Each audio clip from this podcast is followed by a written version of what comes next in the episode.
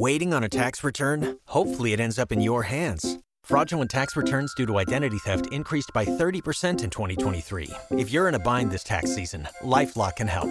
Our US based restoration specialists are experts dedicated to helping solve your identity theft issues. And all LifeLock plans are backed by the Million Dollar Protection Package. So we'll reimburse you up to the limits of your plan if you lose money due to identity theft. Help protect your information this tax season with LifeLock. Save up to 25% your first year at LifeLock.com slash aware.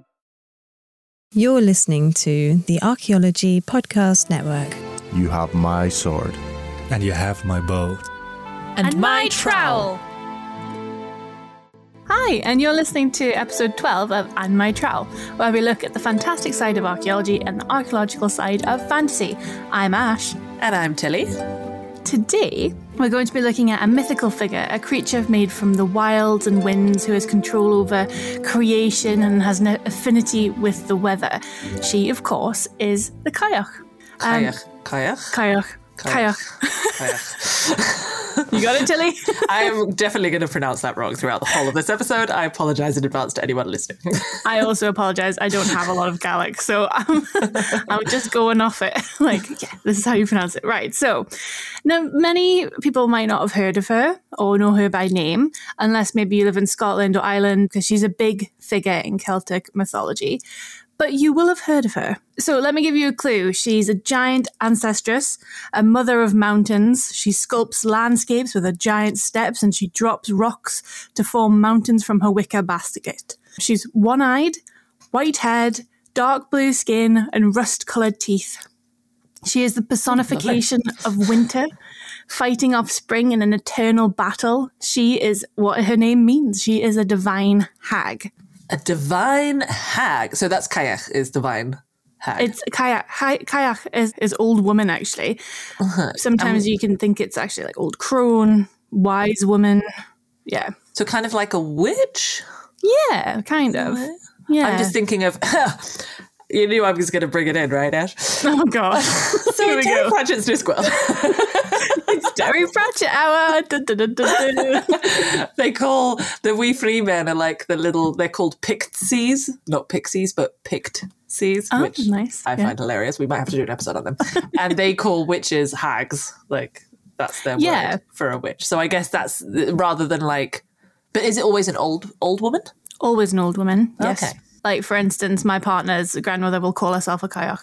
Oh, really? Yeah. She's like, I'm just a Cailleach. So she'll say that all the time. Or she's like, I'm just a silly Cailleach.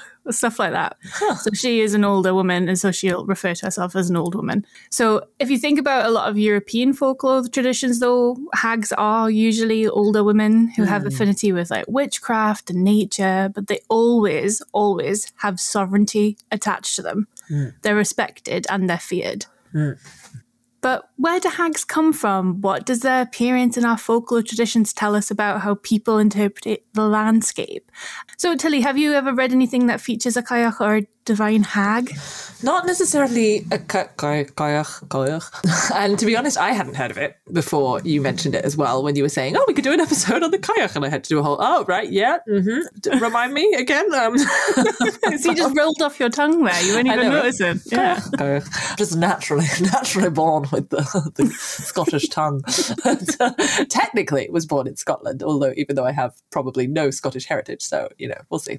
Yeah, so I haven't, I haven't necessarily read anything I don't think that features the Cailleach, but as I say, I have read the Terry Pratchett series does have a witches series in it, and they there's a lot in that about you know if you don't have respect, you don't have nothing, and and the the head witch is very much feared by the locals as well, but then also has that respect of it and all this kind of thing. And I think I'm trying to think of other books I've read which have kind of fantasy elements with the with the big hat, and there's about they're pretty much in nearly every kind of fantasy series. I guess there's always some kind of creepy old lady who, sort of is in the background telling things like you know what i mean in in that kind of book like in a, there's a certain kind of fantasy i think where that's there and there's always sort of some it's it's but it's it's almost not necessarily respected in those in those kind of books i feel it's just fear but Whereas fear is also a type of respect in yeah. some way, a healthy modicum of fear. yeah, know? yeah. Whereas I feel like, and I know I it's the problem is there's like 25 books in that series, right? So of course I'm going to find something to, to get Well, them from. to be fair, though, I mean, Terry Pratchett's Discworld series does have a lot of, A lot of witches things. and hags and great Yeah. hags in them. So, you know, Wyrd Sisters, they are technically hags. Well, and my favorite part of those ones is that they they can do magic and you know mm-hmm. that kind of thing, but they don't a lot of the time. It's just what's the word they use? Headology they use is the word. So it's basically persuading people that they're going to get better, like almost like placebo effect, basically. So Yeah. they they give them you know agros sucrose or or whatever and it's just like water and sugar you know but they they take it and they think that it's going to be better so it's that kind of Right. So because they- people yeah. respect them and know that they will make them better. If they give them something, they're going to make them better. And I think there's some scene somewhere where you know the the person is like, "Really, is that everything?" And you know, it's Granny Weatherwax is going, "Oh, uh, yes, and you have to lie on a board of oak seasoned over twenty years, and you know, do all this thing to get the." And he's going, "Oh, so the knots will go from my back to the wood," and it's like, "Oh, Granny hadn't thought of that. That was a good one for later," you know. kind of thing. Like, so it's, but yeah, it's it's that the whole aspect of of kind of yeah that mixture of fear and respect, but then. So people don't necessarily like the witches, but they know they're a good thing. So I guess that's similar to the Cailleach. It's sort of that thing. You wouldn't necessarily be like, "Oh, what a lovely person," but you know she's necessary. She's very necessary. She creates and sculpts the whole landscape that we live in. She is she's the whole point of winter and you know life really Yeah, she yeah. creates it but th- i think that that's an interesting thing because we look at divine hags or we look at Cailleachs and we look at even like Baba Yaga and stuff, you know, these witches, these women, these wise women, and we see them as a negative thing in modern society. But actually, they weren't. It was never a negative thing. So we're getting a bit feminist here. But like, you know, of course. we are, of course we are, we're feminists. But you know, so we see this kind of as a scary thing. A hag is a scary thing. You'll see them kind of characterized, especially in like D and D. They're usually creepy old scary women mm-hmm. who have green skin and and try to take children and make terrible potions and kind of trick you. But I mean, to that's be not fair, the Cailleach has blue skin and rust-colored teeth. I mean, that's She also not does, yeah. exactly. it's not she doesn't have to be attractive she's No. a sculptor of mountains for goodness sake but like you know but that's how i think it's changed and that's because of the heavy influence of the patriarchy as well so these women were highly respected uh, well uh, they were in modern society as well hags like you know they're wise women they're also midwives doctors things like that anyone that any woman that has you know Some kind of power, Power. or knowledge, I guess. yeah, exactly, exactly. But they do relate to their landscape. They always relate to nature. They always relate to the wider world. Um, so, do you have a favorite depiction of a of a Cailleach or a, a, a divine hag? I mean, it probably is, to be honest, the, the, the Terry Pratchett witches. I think that's the closest that I would come because indeed it is. And like you say, they relate a lot to the landscape, to the land, to an understanding. Even the first book that they're introduced in, Wyrd Sisters, and it's all about the kingdom is unhappy with the current king. It's sort of a play on Hamlet.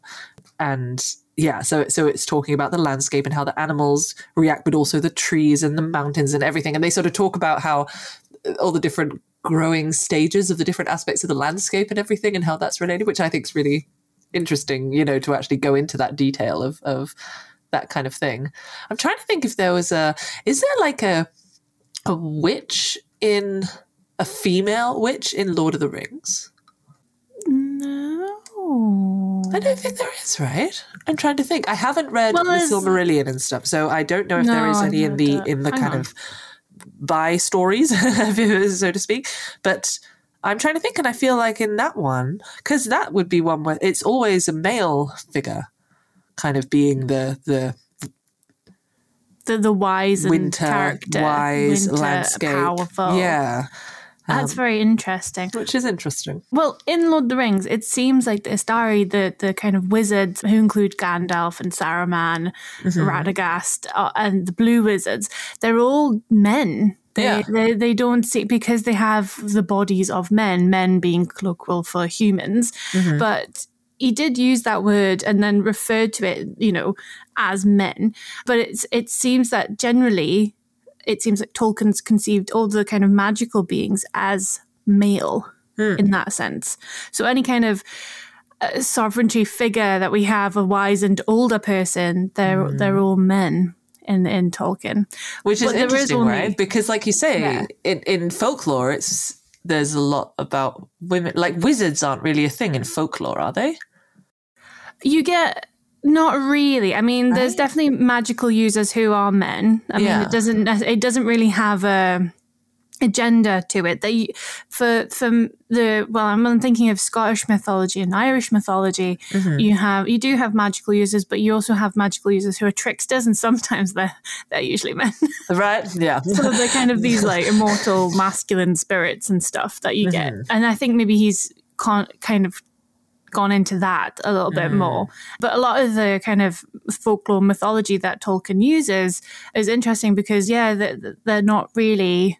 I always think, actually, well, I always think of the blue men and uh, blue wizards, and bl- we have blue men in Scotland, um, but they're usually associated with the sea. So it's just interesting that you you look at these different kinds of magic identities. Um, and then yeah, Tolkien's kind of gone a totally different way from it. But that also reflects the the the time that he's writing in. Yeah. Because he is writing about wars as well. That his whole thing is about World War One, isn't it? And his Right. experiences and stuff. So it will be a very male dominated frontline kind of Yeah. A narrative that doesn't necessarily but also there's only like two women right? Have you seen that? There's some there's some video about like oh, I can't remember what it is. It's like here's a video of all the times that a woman speaks to another woman in the Lord of the Rings films, and you've got like a two second clip where that little girl goes, "Where's Mama?" and Eowyn goes, "Shh," and that's Yeah. it. the end Da, da, da, da. yeah yeah, yeah. That's fair. Yeah, definitely. And there's the outside stories as well, where he talks. You know, it's hmm. about him and his wife and, and their love and all that kind of stuff. But yeah, yeah, it's not very But sweet. no, but no, So but that's yeah, difficult. it's, it's it's interesting indeed how the different and actually that's a reference a bit in the Terry Pratchett one too because you also have wizards in Discworld and witches and hmm. there's a lot of like the witches think that wizards are just pompous old fools in their university who don't actually know how the world works and you know all this kind of stuff. Whereas the wizards think that the witches are just you know common hags who you know can't deal with the bigger magics and only deal with sort of hedge witch you know magic. So i guess and i guess there is right? There's that sort of Mm-hmm. association in modern fantasy of that, like of a woman, like a Cailleach, which, but then you say she moves mountains and things. I mean, that's powerful magic to Oh, me. no, but, yeah. but Yeah. I guess you would, you still have in a lot of modern fantasy books, it's more, the witch is more kind of, she'd be a sorceress if, you know, if, if she's really powerful, but just sort of the old hag, the old lady witch is, has a bit of a different connotation, I would say. Yeah, and the, you've got to remember with the Cailleach, she is winter. She is the landscape. She hmm. is the creator of things. So like she create she does create mountains and she literally like will use the landscape as stepping stones and as she moves the landscape like she creates it with her feet. She also ah. calls in winter because she has certain things that she'll do, certain rituals. So she'll collect firewood, and if an extra day she's still collecting firewood on a certain day in spring, you know that winter's like still going, um, or vice versa. You know, she also has stuff where you know she's got this big plaid cloth, and you must wash it. She must wash it, and it takes three days to wash, and only then will she call in winter. Once it's nice and white and pristine. Okay. Um, so the stuff like that, that it's it's very much rooted in folklore. It's rooted in people's traditions and people how they're moving around the landscape and how they're interpreting in that landscape through a divine being. Mm-hmm. So, Tilly, mm-hmm. that brings us to our quest today. Exciting. So I woke up this morning, foul mood, obviously, feeling extremely cold. I could see my breath crystallizing on the air. I was shivering in my duvet, and I dragged myself out of bed, opened my curtains, and saw that there was a thick layer of frost outside everywhere, covering the back garden. And when I looked closely, there was actually a herd of deer staring back at me from the recesses of the gloomy trees. But in the center of the frost lay a great, dark, plaid wad of fabric. No, I'd oh. heard stories like this before. I've just told you the story. And I feel like the Cailleach had clearly visited me in the dead of night and she gave us a task to complete. Okay. so I chucked on some boots. I went outside, grabbed my the great old dirty plaid, and on top there was a note that said, Beira left her plaid at home. It needs to be washed. Take it to the cauldron so she can usher in winter again. Signed, Bodach. But hang on. I mean, it's it is nearly spring, isn't it? Oh, yeah, that's a good point. But honestly, my toes were freezing, and I'm really not sure I want to invite the wrath of the Cailleach on our heads. So I think we have a mission. we have to traipse across the landscape, find this cauldron, deliver the winter plaid to the Cailleach. But first, as archaeologists, we need to find out and figure out where in the world she might be. But before we go into more detail on that, let me just reconsult my rune stones, and we'll be back with you soon. You've worked hard for what you have your money, your assets, your 401k, and home. Isn't it all worth protecting? Nearly one in four consumers have been a victim of identity theft. Lifelock Ultimate Plus helps protect your finances with up to $3 million in reimbursement. LifeLock alerts you to identity threats you might miss, and if your identity is stolen, your dedicated U.S.-based restoration specialist will work to fix it. Let LifeLock help protect what you've worked so hard for. Save 25% off your first year on LifeLock Ultimate Plus at lifeLock.com/aware. Terms apply. Don't you love an extra hundred dollars in your pocket? Have a TurboTax expert file your taxes for you by March 31st to get $100 back instantly. Because no matter what moves you made last year, TurboTax makes them count. That means getting $100 back and 100% accurate taxes only from Intuit TurboTax. Must file by 331. Credit only applicable to federal filing fees with TurboTax full service. Offer can be modified or terminated at any time. Waiting on a tax return? Hopefully, it ends up in your hands. Fraudulent tax returns due to identity theft increased by 30% in 2023. If you're in a bind this tax season, LifeLock can help. Our US based restoration specialists are experts dedicated to helping solve your identity theft issues. And all LifeLock plans are backed by the Million Dollar Protection Package. So we'll reimburse you up to the limits of your plan if you lose money due to identity theft. Help protect your information this tax season with LifeLock. Save up to 25% your first year at LifeLock.com slash aware. Welcome back. So I looked at the runes, and it seems to me and to Tilly that the most interesting way we could approach finding the Cailleach is through landscape archaeology. Specifically, we can look at both the natural and cultural environment to help us in our search. But what is landscape archaeology? Well, I'm glad you asked. Landscape archaeology is a multidisciplinary approach to archaeological theory. So it looks at the way people in the past constructed and used their environment around them, such as a site's relationship between material culture, human activity, land and cultural modifications to the site, and the natural environment around it too. Ah, yeah. Landscape archaeologists, they look at these choices people make about how and where to live and what types of settlements or buildings they build and what types of food they can grow and eat. So we'd be looking at two things that impact each other. The natural environment, topography and climate and soils, while also looking at the cultural world created by humans, such as place names, uh-huh. customs, traditions that are central to these landscapes. So, to make it simple, we're looking for areas of natural and cultural landscape importance that the Cailleach has had an impact on, and so we follow that trail. But hang on, okay, so this might sound a little bit silly, but like when you say landscape, so you mentioned like uh, names and stuff, but I mean, isn't landscape just kind of mountains and trees and things? Oh, yeah, I see. I, okay, I got ahead of myself there. Okay.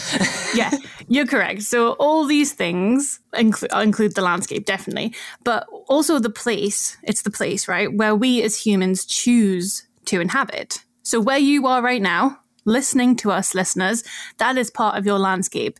It has meaning because you are there. The landscape archaeologists begin every investigation with the principle that the landscape was and is meaningful. So you have chosen to be there, to build and live there because of the conjunction between nature and culture. That is our landscape. So do you mean like the particular region? So like my street, or would it be like my house or my room? Like how big or how small is it? It's really a spatial kind of thing. So yeah, all of that. So you'd look at the larger landscape, which is the place you are in, So, like hmm. the county you're in, why you're there. Then you kind of narrow it down, and we look at the more spatial aspect of stuff. So, why are you in this these four walls right now? What activities are you doing within these four walls? And you can kind of trace people's steps and how they go about their life through landscape archaeology. Okay. And like, because, so for example, at the moment, I'm living in a house that my husband's grandparents built. Like, so there's, is the landscape, is it also time dependent? Like, would my definition of landscape, this is getting very deep, like, would my definition of landscape be different to their definition of landscape? Or is it only the physical thing? Like, how, how, how linked is it to the people or to the place, if that makes sense? It's intertwined. So, yeah, Okay. Landscape changes, and that's because society changes, the meaning changes, but it's still meaningful. So, why you choose to, you know, live in your landscape is maybe not the same reason why, you know, your Michael's grandparents or why the Neolithic people chose to live there, but they are still both interconnected because you still inhabit that space.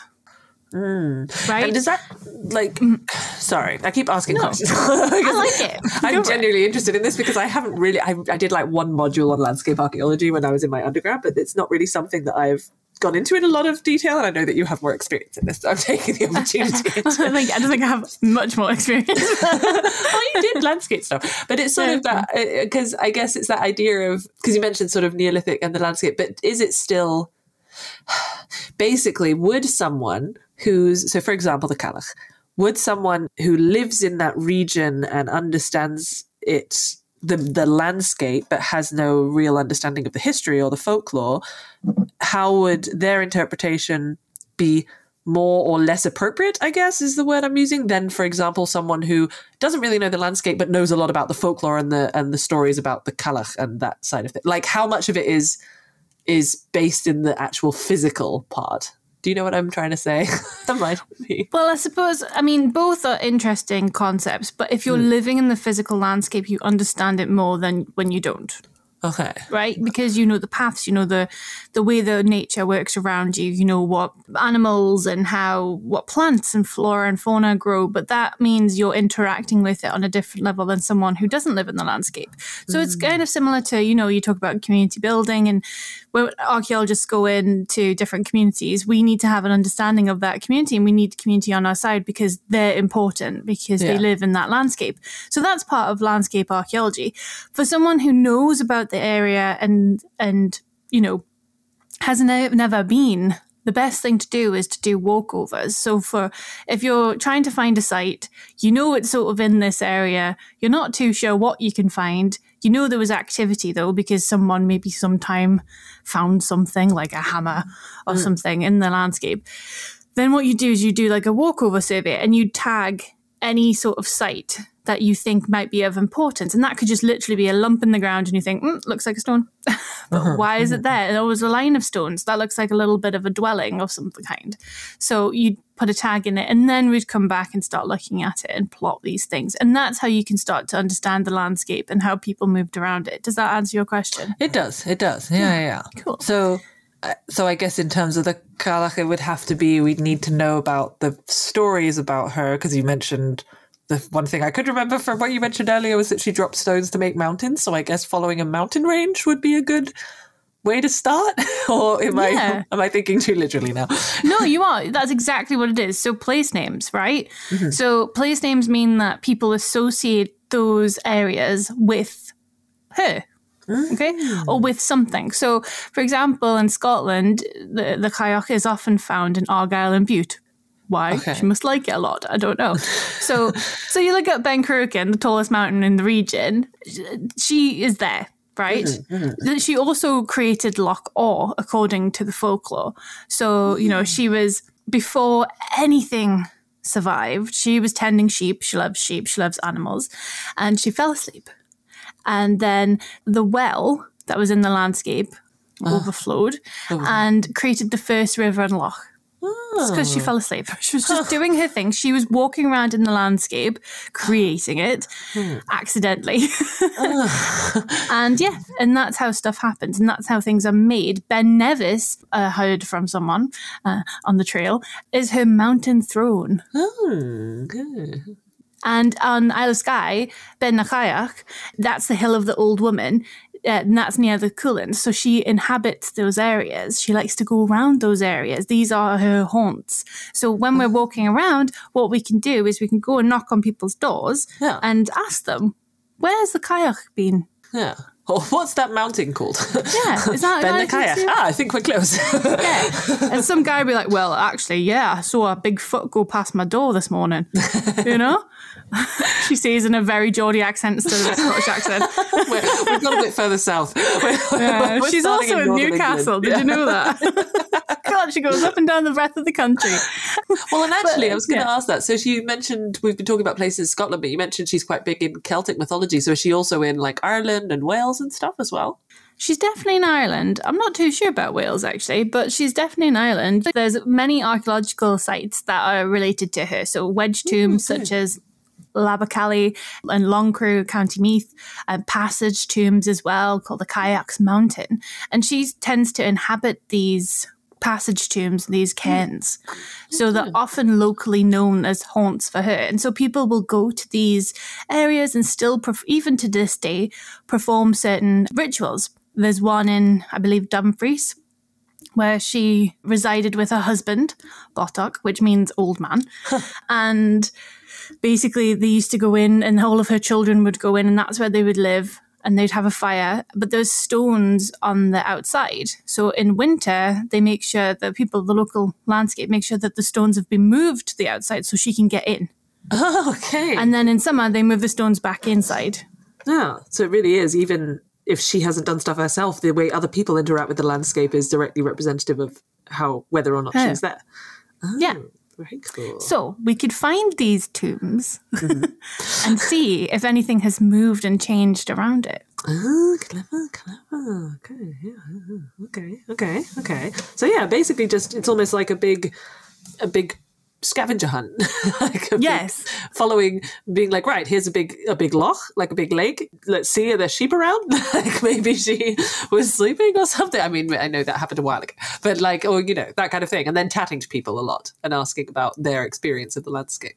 Yeah, exactly. So yeah, we could, you know, we've already knocked on a few doors, and then we could knock on a few more doors, and then a guy's like, "Well, actually, weirdly enough, that lock over there wasn't there before." And you're like, ah, right, we're on the trail now. We're following her through the landscape. But lots of, yeah, place names are really, really important in this. So anything that you find that has the Cailleach's name attached to it is her dwelling in some way. Okay, yeah. Or even not necessarily Cailleach, but anything related to old woman, old hag, or like something, something along those lines, I guess. Exactly. So a lot of the times when you, especially on in the Isle of Skye, when hikers are walking around the Cuillins and stuff, that's actually her her place. That's where she goes. This is her landscape and her her home. You know, even though she creates the landscape. So we are interacting with folklore, and we're also interacting with the landscape kind of archaeological record in that place because people are inhabiting it and they're interacting with the landscape in not necessarily even a domestic way, but in different activities. Yeah. That's how I think that's the best way to try and track it down the Cailleach. Yeah, definitely. Oh, that's really cool. I like that one. Okay, fab. So I think we've sort of figured out how we're going to do it. And mm-hmm. we've been walking around, we've been t- chatting to other people, mm-hmm, mm-hmm. we've been getting place names, and we've been looking at the landscape. So we stumble upon an ancient cairn, and it sits before us. As we approach, the frosted glen crunches under our boots. Our noses sting with the cold emanating from a crumbling dwelling, and even as we approach, the unnatural blue flame inside flickers across the lynching encrusted stones. We're scared. Okay. okay, okay. I mean, fear. It's the fear. Healthy dose of fear.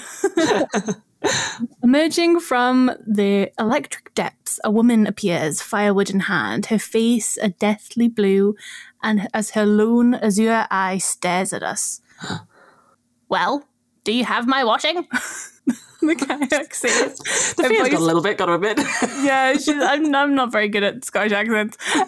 Her voice biting into us like hail on your cheek. oh, good work. Shaking, I hold out the plaid to her, the still dirty plaid. But something in Tilly's mind stirs. Ooh, something in my mind is stirring. I'm Tilly. I'm uh-huh. going to have to ask you to roll an insight check. Oh, okay, okay. Uh, it's a 16. Oh, you've passed the insight check. Whoa. My goodness. A very low Would have been a very short but- episode otherwise. Yeah. I suddenly have this thought. Hang on, Ash. It's nearly spring, so if you give the Cailleach her winter plaid, she'll wash it and bring in winter again. Oh, the Cailleach grins caught out. You have passed the old hag's test, fighting against the call of spring. She thought to wash the winter plaid again until it was white as fresh snow, urging in another winter storm. You have successfully thwarted the Cailleach's icy plan. she congratulates you on not being fooled by her or her trickster husband Bodach and gifts you a piece of her firewood. Oh, I get it now. Yeah, honestly, the insight check didn't help too much because I'm still though going, but wait, why wouldn't she watch it? I'm like, right, got it, got it. Now I understand. Oh wait, okay, I get it now. Now yeah, I you just had like a tingling spidey sense feeling. right? Yeah, yeah. I'm Yeah. just, I'm naturally smart, even though I don't realize it myself.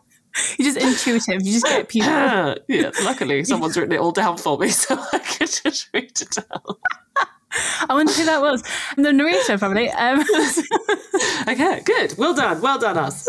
yeah, brilliant. Well, that's about it for this episode of And My Trowel. I hope you enjoyed this quest. If there's any suggestions that people have for an episode that they've gotten from a fantasy book or have an archaeological concept that they don't understand that we might be able to help through fantasy or something in a book that they want to find out more about from an archaeological viewpoint, do get in contact via email or social media. All contact info, as well as references and further reading for all the points we've discussed today, can be found in the show notes. Oh, wow. Ash, look at the sky. Oh my god, that's beautiful. What is it? I don't know, but I think we're going to find out. Oh.